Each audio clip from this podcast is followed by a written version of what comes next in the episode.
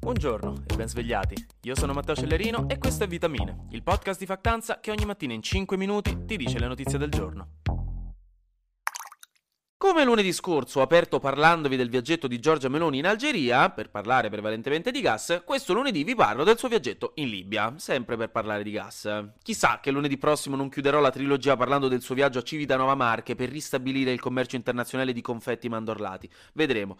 Giorgia Meloni questo weekend è stata in Libia, anche stavolta insieme all'amministratore delegato dell'ENI Claudio Descalzi, per parlare dell'approvvigionamento di gas naturale con il governo della Libia, o meglio, quello leggermente più ufficiale dell'altro, visto che attualmente la Libia ha due governi.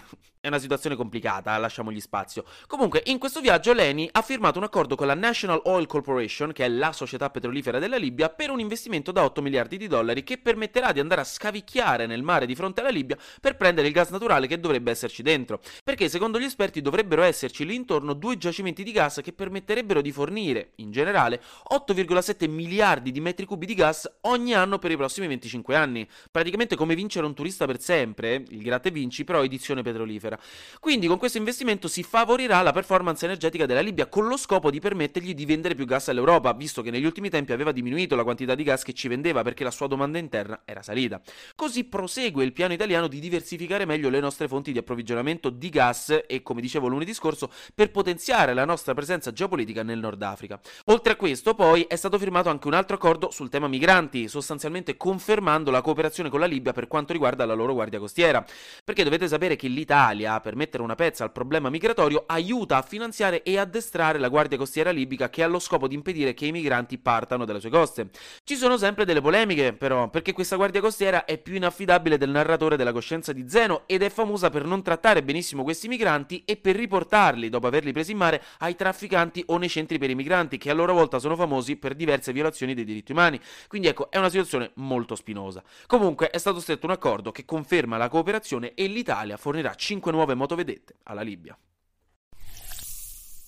Proseguiamo con le notizie che proprio non vorreste sentire lunedì mattina, però qui ogni tanto dobbiamo prenderci le nostre responsabilità di cittadini del mondo e ingoiare il boccone amaro. Questo perché durante il weekend in Iran, nella città di Isfahan, è stata colpita una struttura militare con tre droni, che quindi sono esplosi facendo qualche danno di cui non si sa ancora con precisione l'entità. In questa struttura sembra che potessero esserci dei missili destinati all'esercito russo, perché è da qualche mese che l'Iran fornisce missili alla Russia da usare in Ucraina, ma il vero mistero alla Scooby-Doo è che per ora non si sa ancora chi abbia lanciato questi droni nessuno per ora ha rivendicato la cosa. Tuttavia, sia negli Stati Uniti che in Iran sembra che ci sia il grosso sospetto che sia stato il PD, che sia stato Israele, visto che c'è una storia complicata tra Iran e Israele, che già aveva lanciato degli attacchi con droni in passato e che aveva promesso di fare altri casini se l'Iran non avesse fermato i suoi piani nucleari. Che vi ricordo che il grosso problema tra l'Occidente e l'Iran in questi ultimi anni è dovuto al fatto che l'Iran sta sviluppando delle tecnologie per l'energia nucleare, ma specialmente che agli Stati Uniti questa cosa non piace, quindi non vogliono che sviluppino un armamentario nucleare quindi giù di sanzioni e di tensioni internazionali altissime.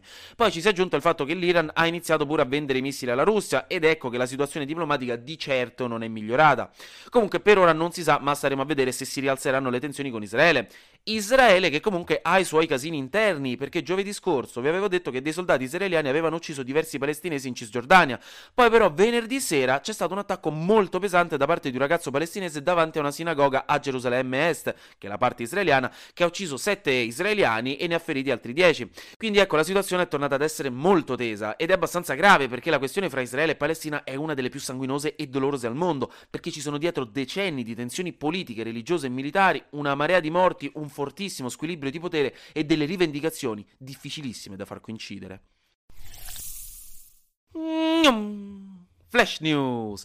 Djokovic ha vinto gli Australian Open per la decima volta. Ha vinto ogni finale che ha giocato in quel torneo e se ci pensate è una follia. Io non riesco ancora neanche a riconoscere al volo quale chiave devo usare per aprire la porta di casa ed ecco invece che Djokovic non riesce a perdere una finale degli Australian Open. Comunque complimenti a un tennista leggendario. In Nuova Zelanda stanno avendo un bel po' di problemi di alluvioni nella città di Auckland che ora sta in stato di emergenza perché la pioggia ha fatto 4 morti e diverse inondazioni a sorpresa allagando tutto. Secondo il nuovo premier Chris Hipkins si tratta di un evento senza precedenti nella storia recente del paese. Sfortunatamente anche in Madagascar stanno avendo serissimi problemi con una tempesta tropicale che ha ucciso 25 persone e ne ha sfollate 38.000 a causa del ciclone chiamato Cheneso o Ceneso, non lo so, che fortunatamente sembra essere passato, però la stagione dei cicloni è nel suo pieno, quindi fino ad aprile il rischio sarà alto. Mi sono appena reso conto mentre montavo la puntata che qui potevo e quindi dovevo dire il ciclone Ceneso o Cheneso, che ne so, e quindi niente, eh, ora l'ho detto e giustizia è stata fatta, grazie. Infine, però, una buona notizia, scientifica stavolta, perché per fortuna almeno la ricerca scientifica ci dà delle soddisfazioni, non come tutti noi alle recite scolastiche, perché diciamoci la verità, tutti i genitori applaudivano per pietà. Facevamo schifo a recitare semplicemente per la società, sembri un mostro se non applaudi dei bambini vestiti da faraoni con i costumi cuciti dalla nonna. Anyway, sapete come sta diventando sempre più un problema gravissimo quello dei batteri resistenti agli antibiotici, che nascono anche dall'abuso di antibiotici che facciamo sia su noi stessi che sugli animali negli allevamenti. Ecco, quindi gli scienziati sono sempre alla alla ricerca di nuovi tipi di antibiotici, più di vostro zio nell'armadietto del bagno al primo colpo di tosse, e sembra che possano aver trovato una risposta nella tossina creata da un tipo di batterio per attaccare le canne da zucchero. La tossina si chiama albicidina, che già si sapeva che avesse proprietà antibatteriche, ma ora gli scienziati sono riusciti a capire in che modo funziona di preciso. Quindi possono iniziare a trovare modi per trasformarla in un antibiotico, mentre prima non si poteva, diciamo che usarla era l'equivalente di prendere una caramella da uno sconosciuto al plastic il sabato sera, per dirla in maniera family friendly. Quindi niente, raga, è un'ottima ottima notizia perché nuovi antibiotici sono sempre necessari, ma le case farmaceutiche ne stanno testando sempre di meno perché, indovinate un po', sono poco profittevoli. Però sono letteralmente una delle cose che ci salvano la vita di più in assoluto in natura. Quindi ecco, bene.